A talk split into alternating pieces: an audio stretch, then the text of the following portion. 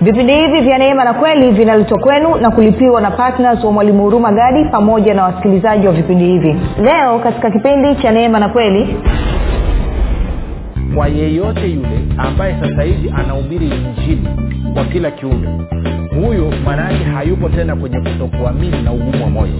Na kwa mtu yeyote ambaye anasema mimi ni mwamini mimi namwamini yesu kristo naamini kwamba alikufa akafufuka. Naamini kuwa ni mwana wa mungu. Ninaamini kuwa yeye ni mungu. Ninaamini kuwa ni mwokozi wa ulimwengu. Ninaamini alipokuja alituletea habari njema ya ufalme wa mungu. Alafu hauendi kuhubiri hayo ambayo unayasema hayo ambayo unayaamini. Manake wewe bado uko katika kutokuamini na moyo wako ni mungu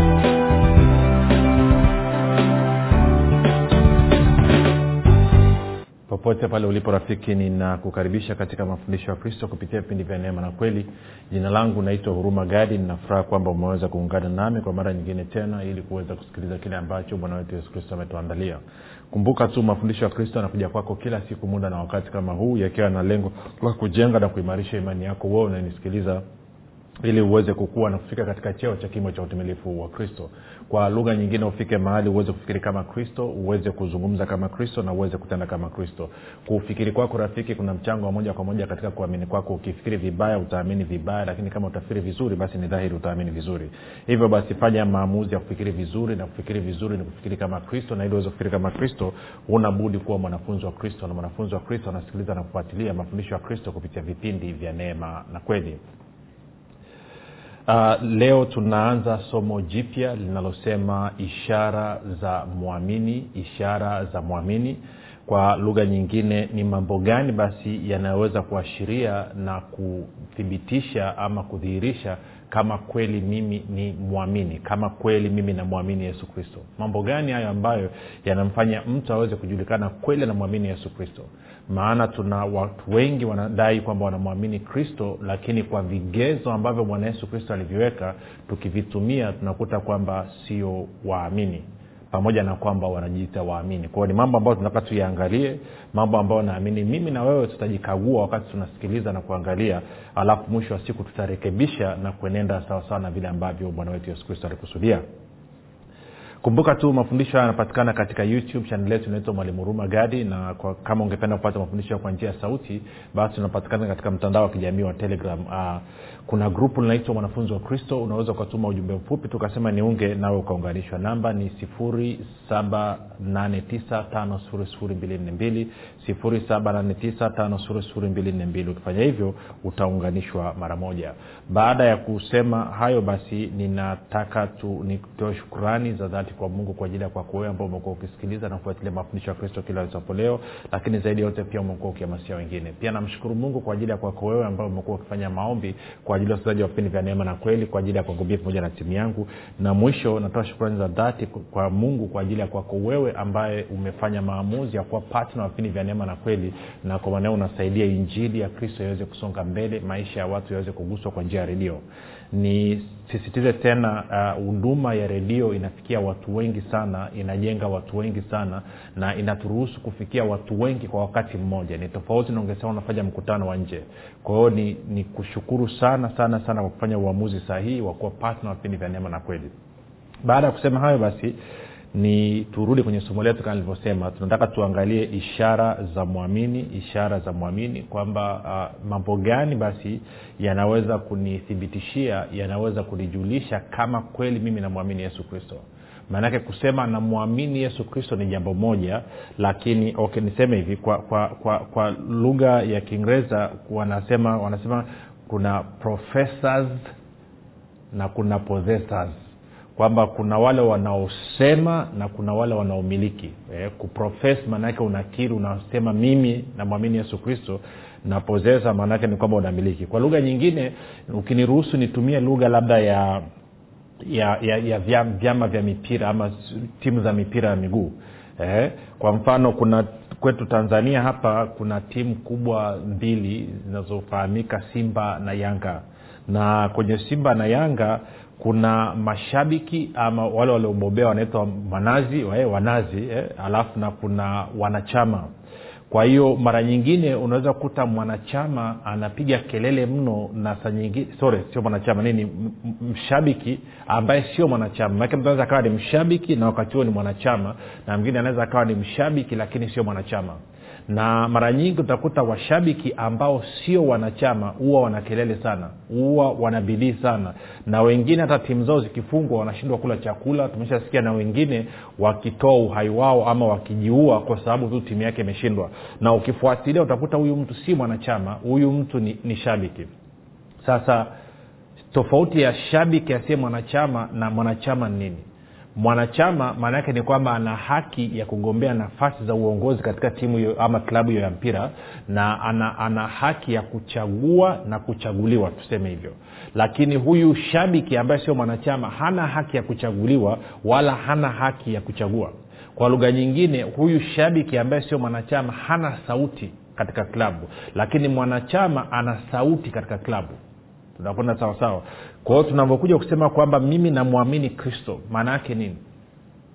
Nako tumekuta tuna makundi mawili.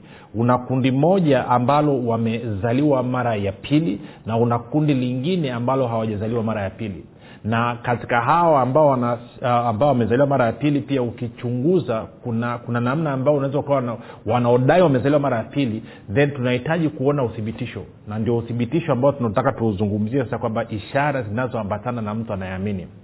Bwana yesu alisema aliwaambia mitume akawapa maelekezo. Kwa hiyo kuna kifungu cha neno tutakisoma marko kumi na sita mstari wa kumi na nne hadi wa kumi na nane. Marko kumi na sita mstari wa kumi na nne hadi wa kumi na nane anasema hapa inazungumzia ni baada ya bwana yesu kufufuka. Sasa ukisoma hapo juu utaona kwamba alimtokea mariamu alafu mariamu akaenda akawambia mitume mitume hawakusadiki akawatokea wakina kiliopa alafu akaenda akawambia mitume mitume hawakusadiki.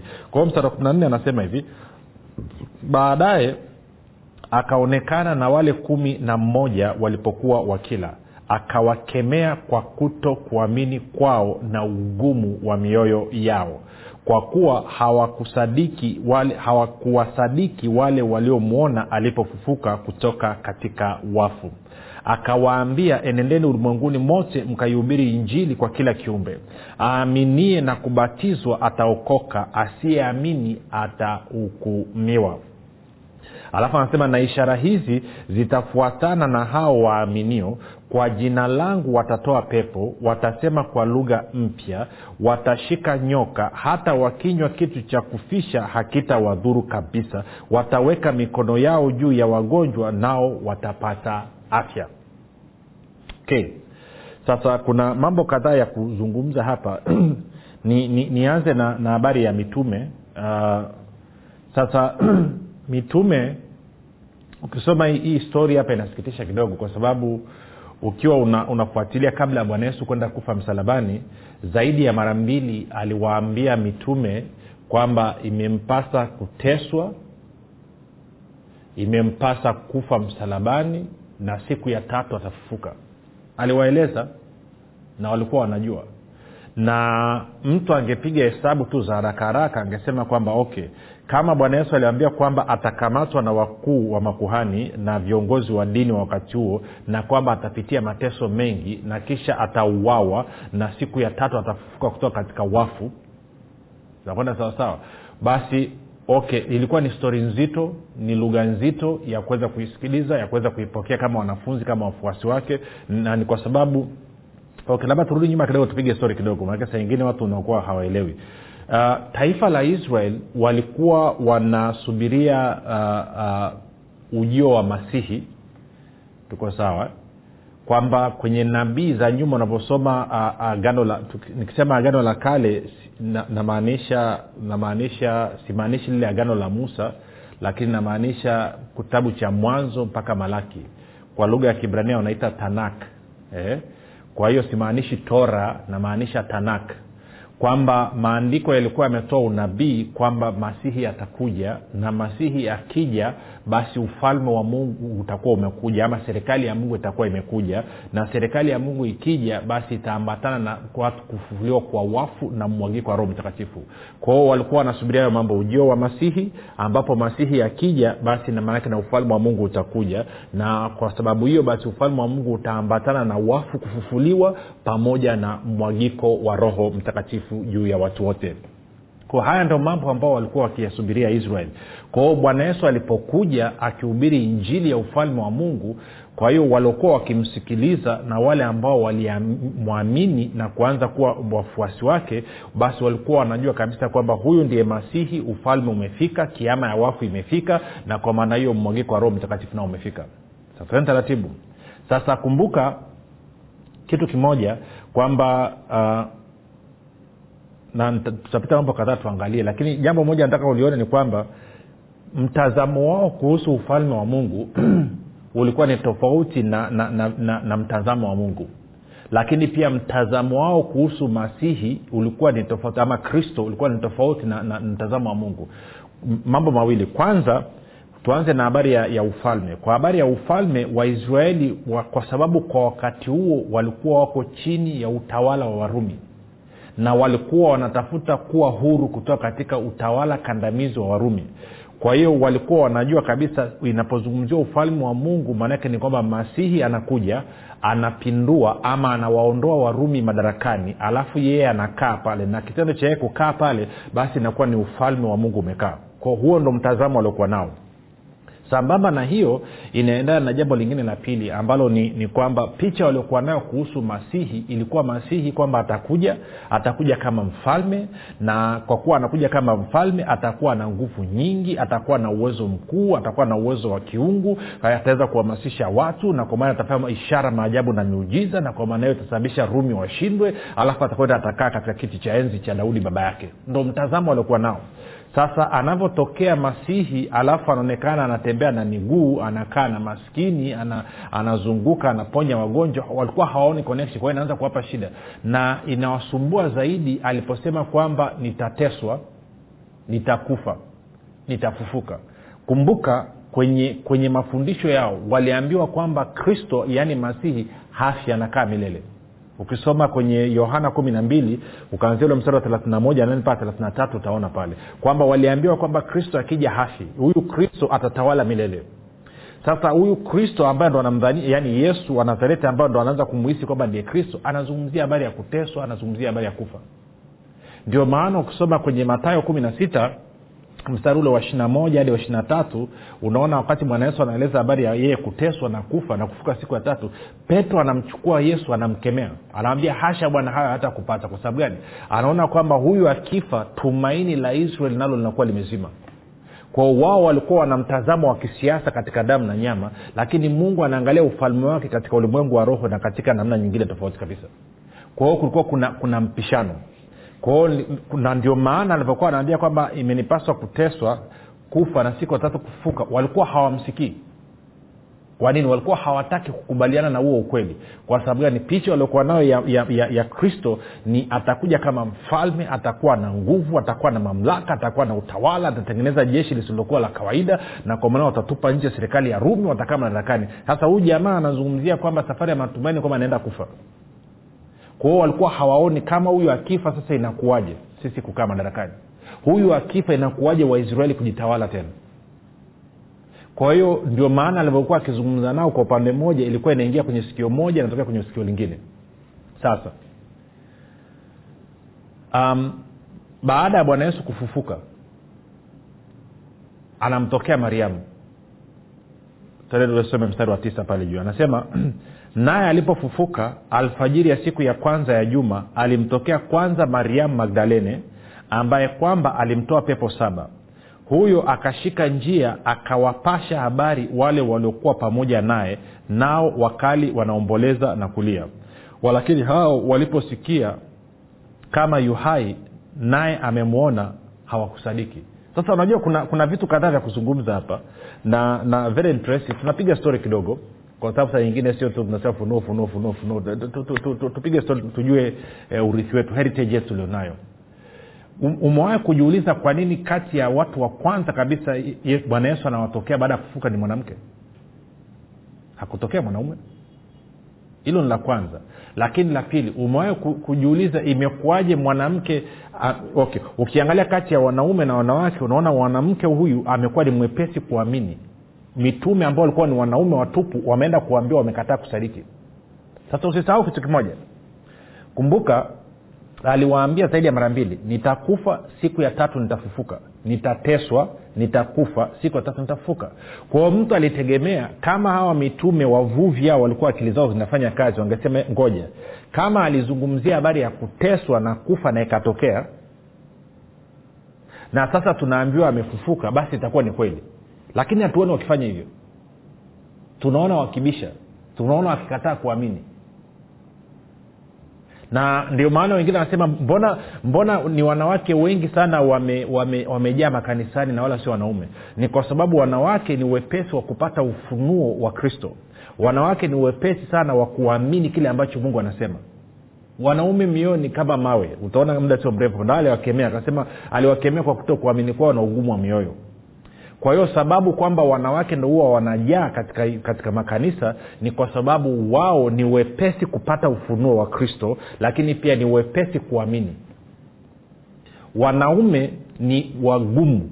Kwanza akili zao zimejaa upofu lakini mbili ikifika kwenye habari ya kuamini wamejaa kutokuamini kuliko kuamini na mioyo yao ni migumu kuliko mawe ya mtoni unajua umewahi kujua jio la mtoni? Kwa wale wanaokaa karibu na mito. Jio ambalo limekaa kwenye maji linapitiwa na maji muda mrefu. Sio tu kwamba ni gumu lakini linateleza. Kwa hiyo wanaume ukijaribu kuwahubiria injili inateleza. Sasa inatakiwa hivyo? Hapana sio hivyo. Inategemeana na nini? Nasikia kwa mfano e, sehemu ambazo mafundisho nayafanya na, na watu wengi nawahudumia hata ukiangalia kwenye makanisa ambayo mara nyingi yanaanza mara nyingi nakuta nina wanaume wengi kuliko wanawake. Kwa sababu gani? Kwa sababu pia tunavyofundisha tunamfundisha mtu aanze kuchoma akili. Na na, na, na wengine huwa watu wengine hawapendi kuchoma akili wanataka tuamini moja kwa moja. Kwa hiyo kwenye pointi pointi ni kwamba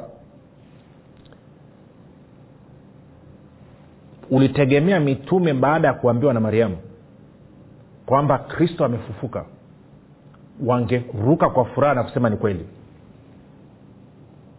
Lakini hatuoni hivyo. Lakini na hata ungesoma kwenye stori ya yohana wakati wamekwenda wamekwenda wamekwenda kaburini nakwenda kuangalia utaona petro na yohana walikwenda wakikimbia alafu wakaangalia kule wakakuta kwenye kaburi hayupo. Petro na yohana wakaondoka wakachapa mwendo. Lakini mariamu alibakia anatafuta akuridhika anataka kujua nini kimetokea. Hawa wajamaa walikuwa wamejaa na hofu wanaogopa wayahudi. Sasa tuendelee mstari ule wa, wa kumi na mbili. Anasema baada ya hayo akawatokea watu wawili miongoni mwao ana sura nyingine nao walikuwa wakishika njia kwenda shamba. Tunafahamu kwenye luka tunaambiwa ni kiliopa na mwenzake. Na hao wakaenda zao wakawapa habari wale wengine wala hao hawakuwasadiki. Kwa hiyo mitume wakaletewa taarifa kwa mara ya pili tena kwamba jamani yesu amefufuka. Kama alivyosema hawakusadiki. Na hata ukisoma wakati anamtuma mariamu ukisoma of course sio hapo kusoma kwa yohana anaambia nenda kawaambie ndugu zangu kwamba tukutane galilaya kama nilivyowaambia. Lakini bado bado akili zao hazijafunguka. Eh? anasema anasema baadaye akaonekana na wale kumi na mmoja walipokuwa wakila akawakemea kwa kuto kuamini kwao na ugumu wa mioyo yao kwa kuwa hawakuwasadiki wale waliomwona alipofuka kutoka katika wafu. Sasa ni pozi hapa twende kwenye matayo kumi na mbili. Nani? Matayo ishiri na nane sore matayo ishiri na nane. Matayo ishiri na nane tuanze mstari wa kumi na sita matao anasema hivi na wale wanafunzi kumi na mmoja wakaenda galilaya mpaka mlima ule aliowaagiza yesu. Kwa hiyo tunapata engo nyingine ya histori kwa hiyo wamekwenda galilaya kama walivyoagizwa na yesu. Nao walipomwona walimsujudia. Kwa hiyo wakamwona yesu katika macho ya damu na nyama wakamsujudia. Anasema lakini baadhi yao waliona shaka. Mwona kitu baadhi yao waliona shaka. Sasa tunafahamu tukichukua stori ya kwenye marko kumi na sita mstari ule wa kumi na nne tunafahamu mitume wote waliona shaka. Sio baadhi yao. Huyu ni matayo anaandika anasema baadhi yao waliona shaka. Eh, ili akupiga changa la macho ili labda aonekane yeye yeye sio mmojawapo wale waliona shaka. Lakini ukisoma kwenye kwenye marko kumi na sita anasema wote wote walikuwa kwenye kutokuamini. Sasa piga picha hii. Hawa jamaa wameambiwa nitateswa nitakamatwa na, na wakuu wa makuhani na viongozi na wazee. Nitateswa nitakufa. Siku ya tatu nitafufuka. Na nikifufuka tukutane galilaya kwenye mlima galilaya. Na wamekwenda yote yale yaliyosemwa yametokea. Wamekuja hapa kwenye mlima galilaya wamekutana na yesu. Wanamwona yesu katika macho ya damu na nyama. Wanasujudu lakini wanaona shaka wengine leo hii wanasema kwamba unajua unajua nini? Mimi ningekutana na yesu yani. Yaani ningekutana na yesu akantokea hivi nitaamini. Yaani nikutana na yesu sasa yani nitakuwa yani nitampenda mungu. Yani nitakuwa mkamilifu nitatembea. Ngoja nikwambie rafiki. Kama mitume walikumbana na haya hata na wewe leo hii yesu akikutokea katika damu na nyama bado tu kuna uwezekano mkubwa sana ukawa unashaka ukawa unakutokuamini kwa sababu ya ugumu wa moyo wako. Kwa nini nasema hivyo? Nasema hivyo kwa sababu kama huwezi kuamini neno ambalo ni kristo then nini kinakuambia kwamba leo hii ukimwona yesu katika macho ya damu na nyama utamwamini? Okay. Nikusaidie zaidi nasema amna sio haiwezekani mimi. Okay pia taratibu. Unajua hivi vitu bwana yesu alisema hivi kusoma kwa mfano ukisoma ukisoma wakolosai moja kumi na tano inasema yesu kristo ni, ni mfano wa mungu asioonekana alafu ukisoma yohana kumi na nne mstari ule wa tisa na wa kumi anasema kwamba ukiniona mimi umemwona baba. Yesu anasema ukiniona mimi umemwona baba. Sasa inawezekana ujawahi kupiga hii picha.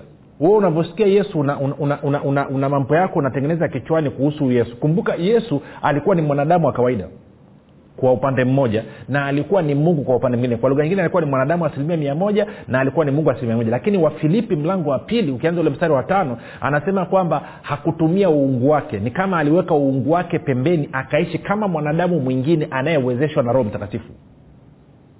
Na kwa maana hiyo ungekuwa umekaa naye ungeanza kumwona ungeona jinsi ambavyo anakula. Ungeona wakati huo sijui teknolojia ilikuwaje lakini ungemwona jinsi ambavyo anachukua ndoo ya maji anaenda bafuni kuoga ungemwona wakati mwingine anachukua kopo anaenda chooni kufanya haja kubwa. Sijui picha yako ingekuwaje kuhusu yesu. Kwa sababu sengine tunajidanganya tunadhania kwamba ningemwona ningemwona ningemwona. Alikuwa ni mwanadamu wa kawaida. Na ukitaka kujua hiyo ni shida anasema ukiniona mimi umemwona baba. Ina maana leo hii mtu aliyezaliwa mara ya pili ambaye amebatizwa kwa roho mtakatifu. Unapomwona huyo mtu maanake umemwona kristo sasa nikuulize swali. Kuna watumishi wangapi leo hii unawajua unawasikiliza umeona mungu akitenda kazi kupitia wao wewe umekaa huko bizi ukiwachamba na kuwachambua usiku na mchana? Kama umewachamba na kuwachambua usiku na mchana huoni kwamba wewe una tofauti na yuda? Huoni kwamba na wewe hata ungekaa na huyu yesu pia ungekuwa unaya kusema? Maana kuna wakristo ambao hawakosi kukosoa kila siku wana neno kuhusu mtumishi fulani. Ni wachambuzi hujawahi kuona. Ni wachambuzi wa kimataifa waliobobea. Alafu hao hao wanajidanganya kwamba wanajua yesu akinitokea nitamwamini. Yesu akinitokea nita- nitabadilika. Yesu huwezi ukabadilika wala huwezi kuamini. Kwa nini? Kwa sababu anavyosema katika marko 16 nini? Kutokuamini na ugumu wa moyo. Ni kutokuamini na ugumu wa moyo huo huo ndio unaokuzuia wewe usiende kuhubiri na kutangaza habari njema angalia tena turudi kwenye marko. Sasa ni utangulizi mgumu mgumu kidogo lakini ni muhimu. Ndomana tunaitwa wanafunzi wa kristo ndika tujifunze tusikilize hivi vitu. Angalia ile marko kumi na sita tena mstari wa kumi na nne mpaka wa kumi na tano. Anasema baadaye akaonekana na wale kumi na mmoja walipokuwa wakila akawakemea kwa kuto kuamini kwao na ugumu wa mioyo yao kwa kuwa hawakuwasadiki wale waliomwona alipofufuka katika wafu. Akawaambia enendeni ulimwenguni mote mkaihubiri injili kwa kila kiumbe. Maana yake ni kwamba kwa yeyote yule ambaye sasa hivi anahubiri injili kwa kila kiumbe huyo maana yake hayupo tena kwenye kutokuamini na ugumu wa moyo na kwa mtu yeyote ambaye anasema mimi ni mwamini mimi namwamini yesu kristo naamini kwamba alikufa akafufuka naamini kuwa ni mwana wa mungu ninaamini kuwa yeye ni mungu ninaamini kuwa yeye ni mwokozi wa ulimwengu ninaamini alivyokuja alituletea habari njema ya ufalme wa mungu. Alafu hauendi kuhubiri hayo ambayo unayasema hayo ambayo unayaamini. Maanake wewe bado uko katika kutokuamini na moyo wako ni mgumu. Kwa lugha nyingine unachokiamini uwashirikishi wengine sana sana unachoambia watu ni kwamba mimi nasali kanisa fulani mimi nasali kanisa fulani mimi niko kwenye dhehebu fulani mimi niko kwa mtumishi fulani. Lakini hayo sio yesu aliyokuambia. Yesu amekwambia nenda kaubiri injili kwa kila kiumbe. Kwao dawa ya kutokuamini na ugumu wa moyo ni kwenda kuhubiri injili. Kwao kama unanisikiliza sasa hivi na haushiriki kwenye kuhubiri injili kwa namna yoyote ile ni uthibitisho tosha kwamba moyo wako umejaa kutokuamini na moyo wako ni mgumu. Na kwa maneno unatakiwa kutubu na kugeuka kwao hilo hilo ni jambo hata sijaanza kuzungumzia zile ishara bado. Hilo ni jambo la kwanza ambalo litakiwa uliweke ndani yako ulihifadhi ndani ya moyo wako na akili zako. Ni kuulize swali. Je moyo wako uko katika kuamini ama umejaa kutokuamini na moyo mgumu? Unajuaje? Je unahubiri injili? Je unawashirikisha watu habari njema? Mara ya mwisho kuwahubiria watu habari za yesu kristo ni lini mara ya mwisho kuwaelezea watu habari njema ya ufalme wa mungu lini? Mara ya mwisho kumhamasisha mwingine asikilize neno ama kumhamasisha mwingine aje asikie maneno ya uzima aende kanisani ama aende kwenye mkutano wa injili ama asikilize vipindi vya redio kama hivi nlini lini? Ama kumshirikisha mafundisho ulionayo katika simu yako mara ya mwisho ni lini? Jina langu naitwa huruma gadi. Yesu ni kristo na bwana. Tukutane kesho muda na wakati kama huu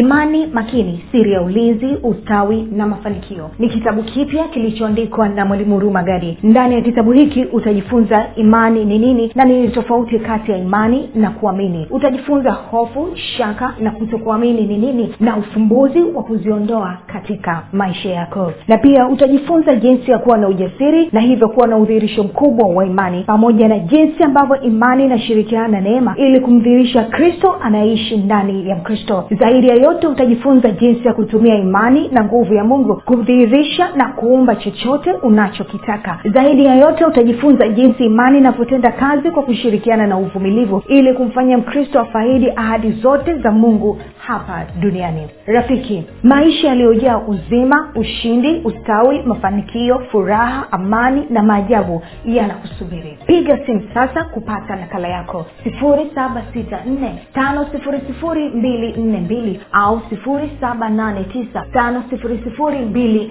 au 67 imani makini siri ya ulinzi ustawi na mafanikio. Kwa shilingi elfu thelathini tu unapata nakala yako